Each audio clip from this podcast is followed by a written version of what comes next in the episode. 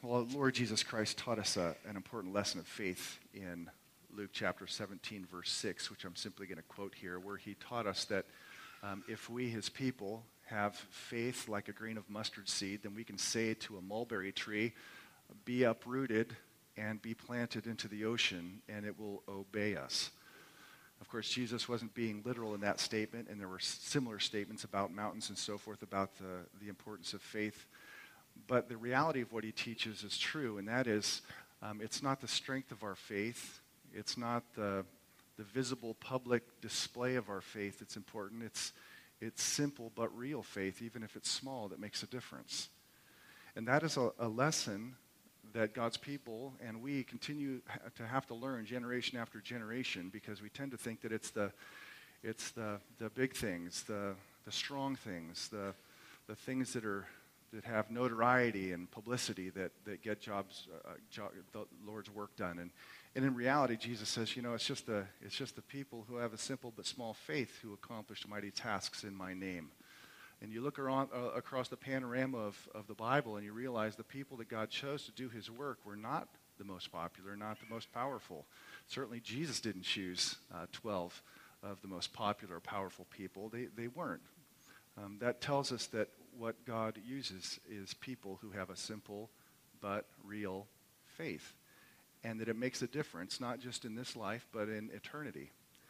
And I believe when you come to the very first story of, of Samuel, we see an example and an illustration of what Jesus taught us, and that is um, how a simple, small faith impacts eternity. Um, which leads us to the very opening story of, of this, this book and to a woman that kind of rises out of obscurity um, to teach us a lesson of faith, a woman who is, is barren by the name of, of Hannah. And um, that's how the, the book opens up, is with a focus on this, this barren woman.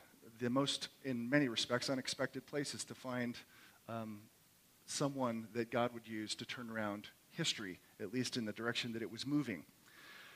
Now, a word about um, how I'm going to approach this story. For me, in my opinion, I think there's something of the power of the story that's lost if you don't talk about the whole story.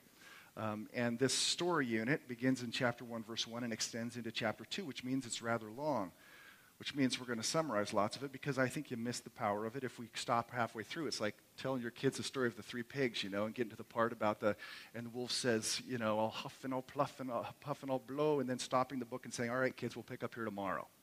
Uh, what happens to the three pigs in the house? Well, the story, I think, is meant to be told in its entirety, so I'm going to attempt to do it. Um, in addition to the fact that um, what el- the, the, other thing that makes a story powerful is to look at how it contrasts with its, its background and where it's set in history. Almost like a diamond set against a black cloth will bring out the, the beauty and brilliance of a, a diamond. So the beauty of the story and the faith of this simple woman uh, is brought out when you put her against the, the contextual history of, of when she lives. And so permit me for a moment to paint a rather back, um, backdrop, a dark backdrop to her life, because I think it will show just how much more um, wonderful this simple but real faith is.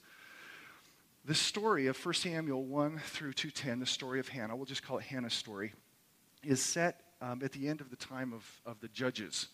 Um, after uh, Moses brought the people into the land, there was a series of deliverers. There were provincial deliverers. They weren't national heroes, but provincial. They would deliver God's people, different tribes from, from different enemies and so forth, and they were called judges. And it extends for a, a couple of centuries. Um, and this story of Hannah is at the very end of that story of the time of the judges and introduces us to the time of kings. So um, her story is, in many respects, a transition story. But what you need to know is at the end of the time of the judges, Israel finds itself experiencing some of the most darkest points of, of, of Israel's history. Um, in other words, to understand the background of her story in 1 Samuel 1, you have to almost go back and read the last three chapters of the book of Judges. And if you read them, you find that they are vivid, they are graphic, and they are deeply disturbing. So let me summarize them for you with that preface made. Um, in chapter 19 of Judges, right around the time in which Hannah lived, we find that there is a man, a Levite, a Jewish man, who's um, traveling with his wife, a concubine. And they have no place to stay, and they, they take refuge in a man's house in, a, in the small town of Gibeah. And there at night, a group of Jewish men come around the, the, the house and they demand for him to come out, but he doesn't. Instead, the concubine or wife is given to these Jewish men, and I don't know how else to describe it, but basically she's raped over and over again by this group of men, and then she dies in the morning. Now that's sick, I understand, but it's chapter 19 of Judges. Well, the husband of this murdered and raped wife gets up the next morning and finds her dead, and he is angered, as any husband would be. And so he does, in many respects, the unthinkable, but he does it to get the attention of God's people. And he takes the body of his wife and he cuts it into 12 pieces. Uh, that's chapter 20. And he distributes it through the land of Israel. And it gets the attention of the tribes of Israel, and they rally. And what ensues out of this terrible event, gruesome event, is a civil war. A civil war that's um, so bad that after three days of fighting, the 11 tribes of Israel come against one tribe, the tribe of Benjamin, and they fight. And after three days of battle, if I did my math correct, correctly, over 65,000 men die. That's a, that's a lot of men to die in three days. I don't know how many we've lost in the war with Iraq and Afghanistan up to this point, but nothing near that. And this happened in three days. And the bloodshed was so intense that the people of Israel were worried that the tribe of Benjamin would be completely wiped out. So, chapter 21, the last chapter of Judges, records how they figure out a way in which to repopulate the 12th tribe of Israel. It's not good to have 12 minus 1. And the, the, the text ends, the book of Judges ends with this rather sobering statement. This is where the people of God are. In those days, there was no king in Israel. Everyone did what was right in his own eyes. In other words, everybody did whatever they wanted. So, the way the book of Judges ends and the context in which we find Hannah is um, Israel is in moral chaos. That's a roundabout way of saying Israel is in moral chaos. You go to 1 Samuel chapter 2, and you read not only is, are the people in moral chaos, but you realize the sacred institution entrusted with the worship of Yahweh is also in ruins. That is, it has been corrupted by a group of self serving priests who sleep with women at the temple and also exploit the people at the temple. So, the point to be made in terms of the backdrop is that Israel, during this story, is in, is, is in a place of, of moral and spiritual ruin. But God is going to do, He never leaves His people. He's always at work, even when it looks like there's, there's no sign of Him around. And He is at work uh, in this dark place, turning things around. And He's going to do it in the most unlikely of people. Not a political figure, not a mighty warrior, not a king, but a barren, childless woman. Chapter 1, verse 1, we're introduced to her story. There was a certain man of Ramathaim, Zophim, in the, of the hill country of Ephraim, whose name was Elkanah, the son of Jeroham, son of Elihu, son of Tohu, son of Zuph, and Ephrathite. He had two wives. The name of the one was Hannah, and the name of the other Peninnah. And Peninnah had children, but Hannah had no children. Two wives, one that has children, in the sense of the rest of the chapter, she had many children. And then there's Hannah, who has no children. She's childless. She has um, a defect that keeps her from being able to have babies of her own. Now, that kind of introduces you to a time of, of pain and a context of pain. What emerges in the first half of the chapter of chapter one is a woman who is in, is in deep anguish. Um, the anguish, of course, that begins with a sense of her own defectiveness, inability to have children. Now, I know as, as men, we probably don't fully understand that. Um, um, I've known enough women who weren't able to have children, some of them in, in my extended family. And um, I've known I can put myself in place and, and know that um, women are hardwired with maternal instincts. Um, that is, there is a sense in which their purpose is tied to having children, and to have that short circuited would create a sense of, of unworthiness. Um, perhaps a sense like you, you were less than other people who could have children, especially in a, in a patriarchal society like this was. um, who believed, as we still believe, that g- children are a gift from the Lord, they are a blessing of the Lord, that part of the mandate in humanity is to be fruitful and multiply, and here she is in a place where she can't do it. That's the pain that she's in, and, and I think some of us can imagine, at least put ourselves in a place. There are people who do experience that even in our time, and it's a, it's a troubling thing. And it, in that time, it would have been um, considered disgraceful. But what's important to recognize is that this defect in her ability to have children and not have babies is not an accident. In verses 5 and 6, two times we're told that it was the Lord who closed her womb. It was the Lord who took away her ability or gave her the def- defect that she couldn't have children, the Lord. That is, um, this book has a strong sense of the providence of God, that there are no accidents um, in defects and so forth that there is indeed a, a purpose for her having her womb closed. And just got to stop right there and just um, reflect on that for a second. We tend to think um, of things like infertility in one dimension. That is, we look at the immediate causes and, I don't know, blame cell phones in pockets or something in the water or hormone imbalances or things that are put into the meat. And we look at those immediate causes and think, well, that's the reason perhaps that there is infertility. Um, and we don't have the eyes of faith to see behind those immediate causes and recognize that there's still a hand of providence behind and in those things accomplishing purposes. And part of our job as believers to see things as the way the Bible sees things is to get beyond the immediate causes and recognize that God's hand is there. To fight against the belief that everything is just a mere product of material causes and to press into faith and recognize that behind those material causes is the hand of a loving, gracious, and purposeful God who doesn't waste pain. And he's not wasting her, her closed womb. But that doesn't deny the fact that she is in pain over the, over the anguish of not being able to have children. But you go on in the story and you recognize that her pain of her own defectiveness is compounded or magnified by the fact that she is constantly verbally abused, attacked, provoked, um, in vicious ways by wife number two. As a side note, the Bible does not speak favorably of, of pagan, or paganism. Uh, what am I thinking of? Polygamy. Um, at best, it's tolerable, but most of the time, it's intolerable.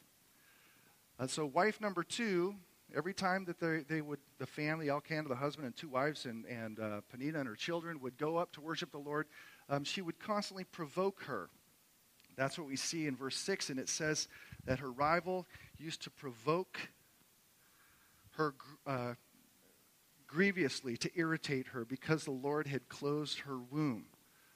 So, in addition to the physical defect, you have somebody constantly um, making fun, provoking, um, grievously trying to irritate and vex. So, you have this other party in there trying to make it worse for you.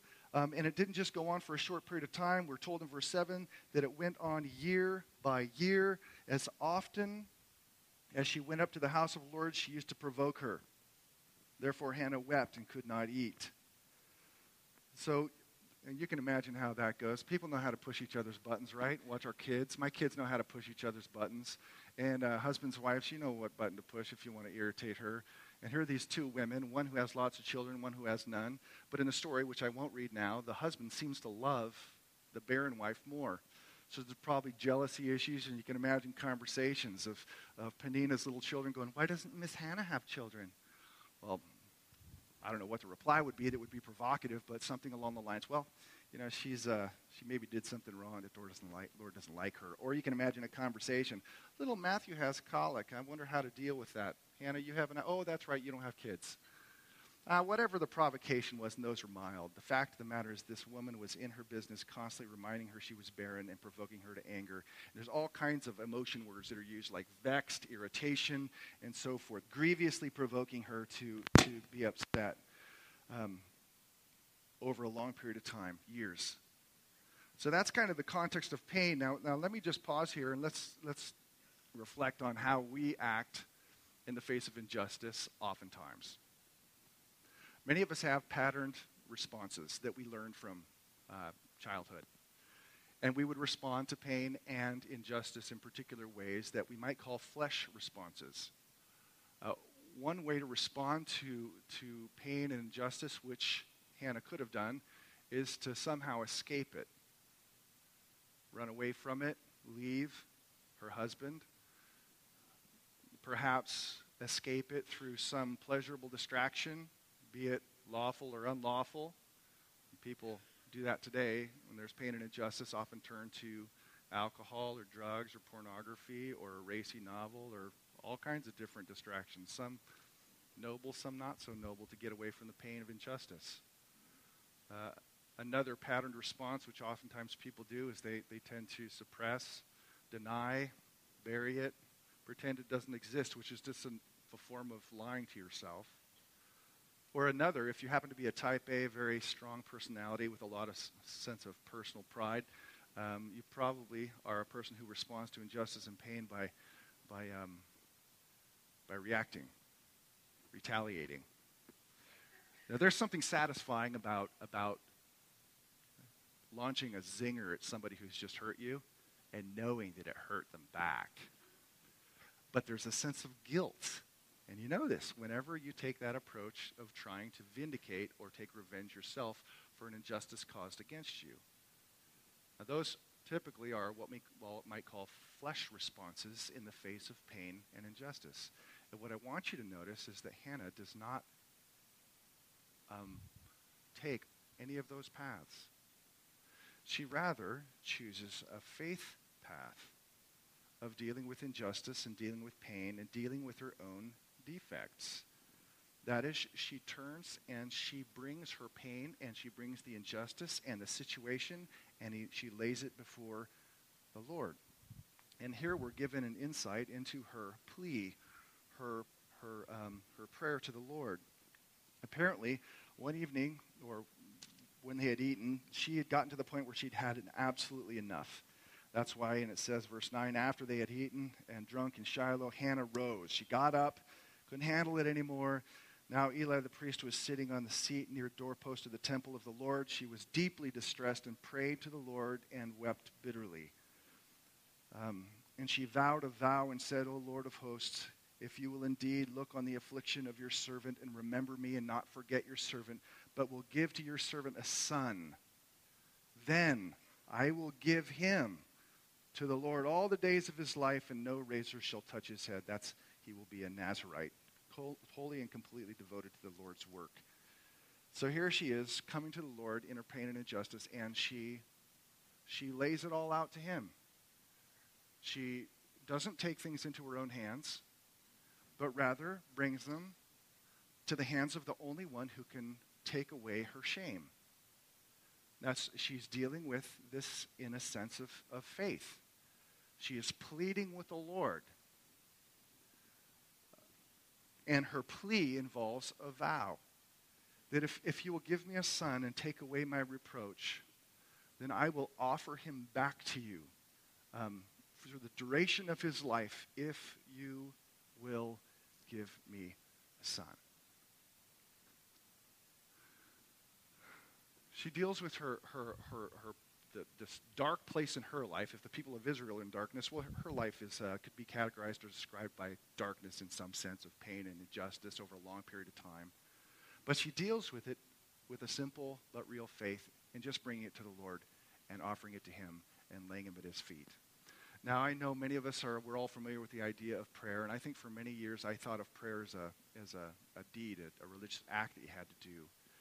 But you know, the truth of the matter is that prayer is simply an automatic expression of what you believe. And bottom line, where there is no prayer, there's no faith. Because when we really believe, and I'm not talking about a stated faith here, I'm talking about a heart of faith inside, the cortex of your being, that believes God is personal, that He cares, that He listens, to believe the truth of Psalm 113, which um, is a quotation of this story. That though our Lord is seated on high, He bends far low to raise the poor from the dust and to lift up the needy from the ash heap. To believe that He's personal, He listens, He cares, He's gracious, He's merciful, and He cares about a barren woman crying out in isolation at a temple door. You know, where that, that belief uh, enters in, even if it's a small one, it will begin to cry out and say, Okay, Lord, do you see my situation? Do you see my situation? Give me a son. Now you got to pause here for one more second and recognize that just because God has providentially brought something into your life, like a defect, doesn't mean that you can't pray that it be changed. The Lord closed her womb, and now she's begging God to open it again. She's praying for change. There are views of, of providence which would leave us passive, but that's not what she does. She pleads with the Lord, Will you change the situation and give me a son? Now, the text goes on to say that the Lord listened to her. A barren woman, um, her prayer, there's nothing particularly exciting or um, eloquent about her prayer. Just as a prayer, a petition. And it says that the Lord granted her petition, and she conceived, and she bore a son, and she named that little son Sam, or Samuel, or Sammy. Who knows what they call him in Hebrew? She has this little, little boy. So the Lord answers her prayer, the simple prayer of faith of this barren woman, and it starts to change the course of events in Israeli um, history.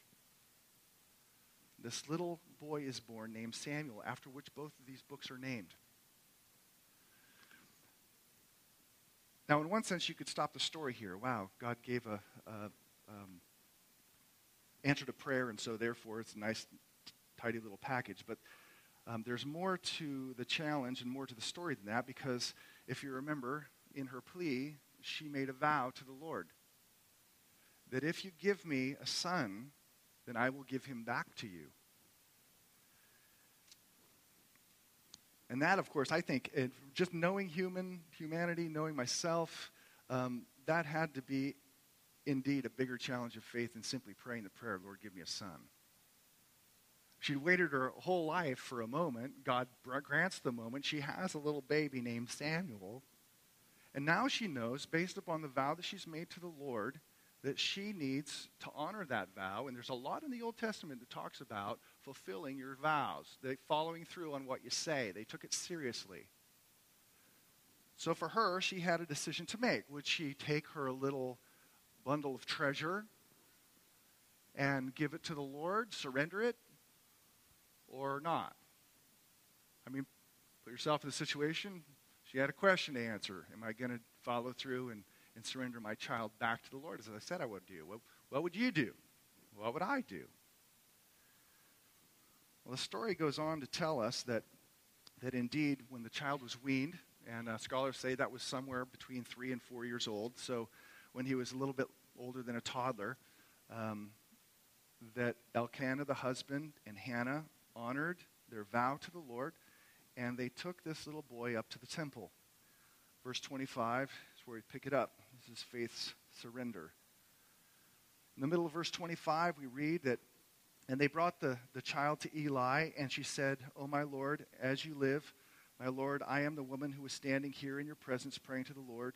For this child I prayed, and the Lord has granted me my petition that I made to him. Therefore, I have lent him to the Lord. As long as he lives, he is lent to the Lord. And he, referring to Samuel, worshiped the Lord there. So she brings her three, four year old little boy, and she, in effect, her and her husband, surrender him to this temple staff. Um, it's a, a picture of the woman who's the receiver of a gift giving it back to the Lord, which is, is, a, is an amazing picture of what worship is about. Is that we don't give until we first receive we can't really love God until we recognize that He loved us first. And when that love and when the grace takes hold of one's heart and you recognize just how immense and gracious the Lord is, then it compels one to then be generous in return and offer back to God. And It's, a, it's, a, it's an amazing picture of worship. Um, now, as I said, I've read this story a lot of times. I've read it a lot before I was a father, and I've read it a lot after I become a father. And um, it astounded me her level of faith in giving up her child before I was a dad, but, but now, having been a dad, um, it astounds me even more. Um, especially when one takes into perspective the fact that they are giving their three, four year old plus size toddler to a corrupt place. Imagine a, a, a, a bad church. Imagine a church that, where, where sexual abuse is, is rampant, a church where fiscal corruption is rampant, and dropping your three year old off there. But it's important to recognize that Hannah wasn't entrusting her child to men, she was entrusting her child to the Lord. Huge difference between those two things. Now, you might say to me at this point, there's, there's, there's no way I could do that. I could not do that. I could not trust the Lord that much. And I don't know that Hannah could when she started either. One of the things we're going to find as we look through this book of Samuel is that um, the writer takes enough time to show us that in any great act of faith, there are always antecedent or uh, previous acts of faith that are smaller. For example, David runs onto the scene in 1 Samuel 17 and fights Goliath as just a small boy. Most of us would look at that and say, I could never do that. However, the writer takes enough of time to tell us that the Lord provided the grace when David was tending sheep to deliver both lion, not deliver lion, deliver the sheep from both lion and bear. In other words, he had had experiences of God's delivering grace in the past, which were much smaller. The same here. The first act of faith that we read about, at least it's recorded, is that she, she took her pain and injustice and she offered it to the Lord in, in, in, in, in prayer, and she trusted Him and asked Him that He would change the circumstances, which of course He did. When God answers your prayer that way, that increases your sense of faith that He really is there. And if God is gracious and powerful enough to give a baby, then He is certainly gracious and powerful enough to protect that baby and preserve that baby and shepherd that baby in the worst of contexts. That is, faith in many respects, in, as viewed in the Bible, is like walking upstairs. God gives you a simple step to take that seems like a stretch. And, and you take that step of faith and you find out that God delivers. That increases your faith, and then He brings you another step, which also seems like a stretch. And when we choose to take the challenge of faith and we step that step of faith and we find that God's grace was there, well, then after you've gone up a bunch of steps, you realize you're quite high.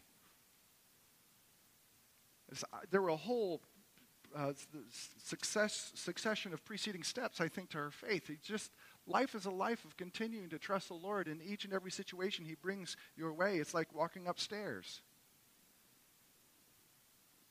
She got to this point and she was willing to surrender her, her, her boy. An act of faith. Faith praying, um, dealing with injustices and pain in the way that God would have us do, pouring it out to Him. The whole book of Psalms is about God's people pouring out their experiences and their heart to the Lord in authentic honesty. God wants that from us. He doesn't want pretend language. He wants us to speak our heart to Him as she did. But then also to trust when he says surrender. And one of the most difficult things to surrender is your children. And there's these first several chapters of 1 Samuel, powerful contrast of parents and children.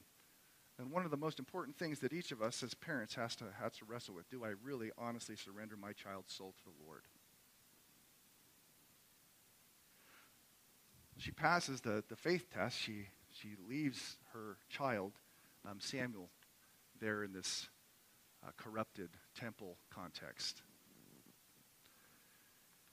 But I want to say how this story ends, because you might expect this is, this is kind of what we expect of human experience. She, she does her job of surrendering as she said she would do, and then walks away sad. Like, I can't believe I just did that.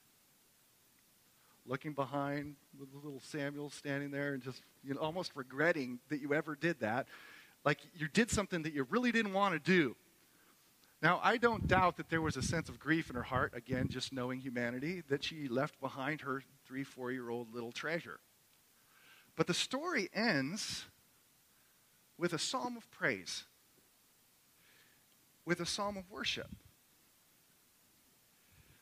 That is, I think in the process of her trusting, she discovers something of the way in which God works, and she sees at some level how her faith has impacted history. And what I want to say in terms of this final little segment of her life is it's not her life, but this story, um, is that when you trust the Lord, and you, you deal with the issues of life by going to Him rather than taking it into your own hands. And when you're willing to surrender the things when God says, I want that and I need that, and you need to offer it to me and trust me. And of course, all of life is to be entrusted to Him. Luckily, He takes it in stages. That faith, when it acts, never is disappointed. Because when we do act in faith and trust the Lord, we're going to find joy on the other side that we wouldn't have if we didn't trust Him. Now, I have talked to person after person in this congregation who's gone through difficult trials with children, with their, with their own um, bodies, gone through dark, dark nights of the soul, to quote, quote St. John of the Cross. And they trusted the Lord through those situations. On the, on the other side, they experienced a glory and a joy and a grace in the Lord that they didn't have before. And they, they turn around and say, Thank you. I hear that over and over again because it's true when we're willing to trust the Lord with our lives and the challenges and the things that He calls us to do, setting aside our fears and surrendering and just saying, okay, I'm going to do what you asked me to do, there is never a disappointment on the other side. It may take a while to realize the joy of it, but it will never disappoint. So we get to this final part. She has, she has offered her child to this, this corrupted context. And she responds with, My heart exults in the Lord. Exult is a word that's saying it's overjoyed. My heart explodes with a sense of wonder and gladness. Um, my horn or my, my strength is exalted in the Lord. She erupts with a sense of worship and of praise of the Lord. Now, how in the world can she do that when she leaves behind her little baby? And I think it's because on the other side of her, her, her faith um, and offering, she recognizes something wonderful about the way God works and the way that God works through our lives to impact eternity. That is, this psalm celebrates over and over again, kind of flips back and forth. It celebrates the sovereign grace of God in life. The sovereign grace of God in life. I didn't put all of this on the slides, but she can say in verse 2 There is none holy like the Lord, there is none beside you, there is no rock like our God. She's ascribing to him and she's affirming his sovereignty. But then she goes on to talk about the way in which God's sovereign grace works. And that it, it, it is not attracted to the strong or the arrogant or the proud or the popular but rather, she's able to say, Talk no more so very proudly. Let not arrogance come from your mouth, for the Lord is a God of knowledge, and by him actions are weighed. And then she contrasts those who are high to those who are low. She says, The, uh, the bows of the mighty are broken, but the feeble bind on strength. Those who were full have hired themselves out for bread, but those who were hungry have ceased to hunger. The barren has borne seven talking about her own life. But she who has many children is forlorn. There's this great reversal. The, the strong is made weak, and the weak is made strong. The, the, the rich is made poor, and the poor is made rich. The, the, the, the, those who are filled will be emptied, and those who are emptied will be filled. And she continues the contrast in verse 8. This is, this is, reflect, this is quoted in Psalm 113. Someone was reflecting on her life and wrote a psalm as a result of, of what God did to this barren woman, where he says, she says, He raises up the poor from the dust, He lifts the needy from the ash heap to make them sit with princes and inherit a seat of honor. And as God exalts those of humble faith. She recognizes that this is how God works. This is how his kingdom comes. This is how change is brought in, in an otherwise dark circumstance. And I believe that that's not the exception, that's the norm. That God chooses to do his work, his miracles, not through the strong and the arrogant, but rather through those who are weak and humble, barren women, those who don't have formal education. Not that formal education is a bad thing. But she understands that that's how God's worked. A barren woman in a patriarchal society offers up a prayer in faith And out of that prayer comes a baby.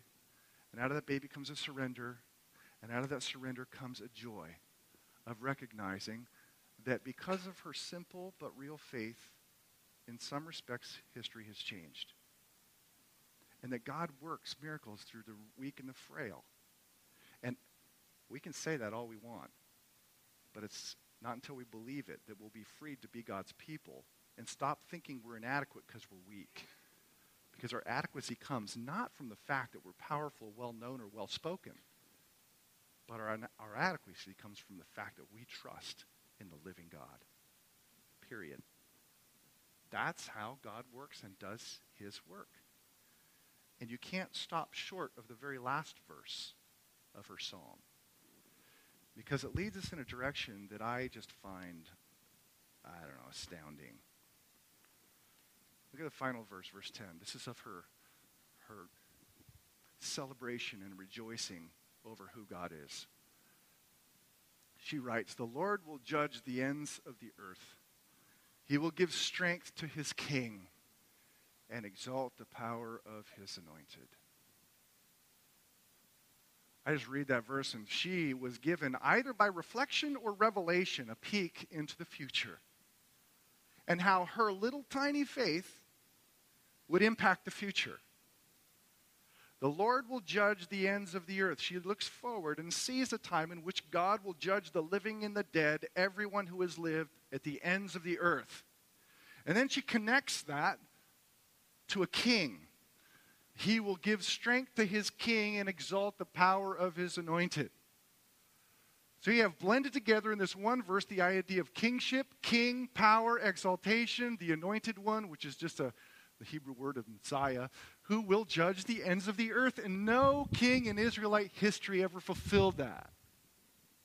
Not Saul, not David, not Hezekiah, not Josiah. In other words, what she was looking forward to is what we've come to know as none other than the Son of David who sits on the throne, who alone will judge the living and the dead. That is Jesus who lives out this psalm that he was born to obscure parents in a feeding trough, ran for his life, at least his parents ran for his life as refugees down to Egypt. A man of sorrows, a man of grief, a man before whom people would wag their heads and say, Really? A man who would suffer and a man who would bear sins, a man who would die on a cross rejected and despised. But it's through the weak, um, the rejected, the despised, that God changes the world. Because the one that the builders rejected, the king, became God's cornerstone. He became the foundation of God's kingdom, before whom we're told every knee will bow and every tongue will confess that he is Lord. That he will be the one who resolves unresolved differences, who will sort things out at the end of history and judgment. Now, she's looking forward and seeing something so much bigger than her own life and bigger than her own child. Now, think about this for a moment. Her simple prayer of faith that led to a baby, that led to a rather amazing surrender in faith, um, led to the rising of a great prophet by the name of Samuel, who would anoint King David, the kingmaker, who was the father of our Lord Jesus Christ.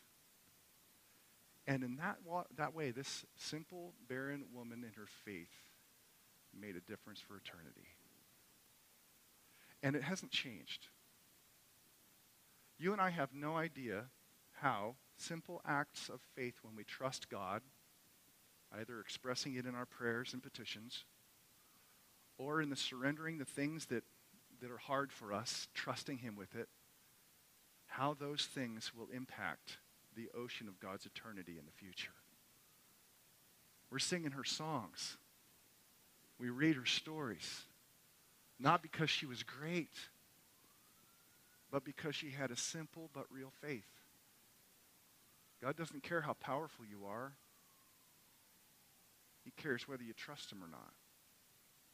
And if we can live out this simple faith day in and day out and be willing to step up the next stair and say, okay, Lord, I'm going to trust there's joy on the other side. And I don't know how this is all going to work itself out, but I trust that somehow my faith in the present reality is going to impact eternity because you're gracious.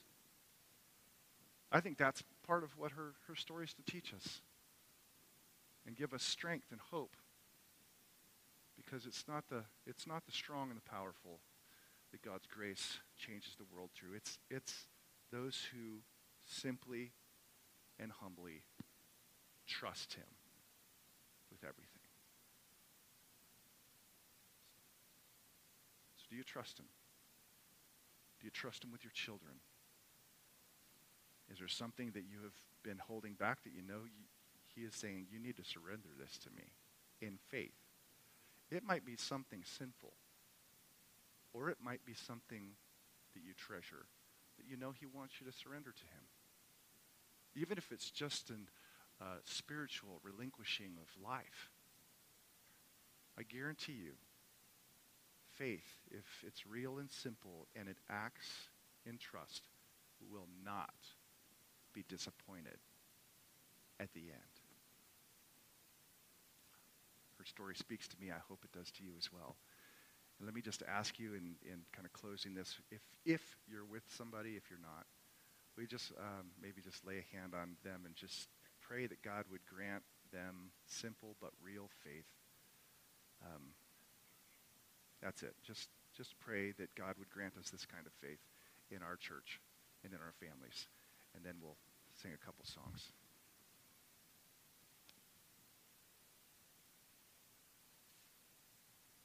Feel free to pray out loud.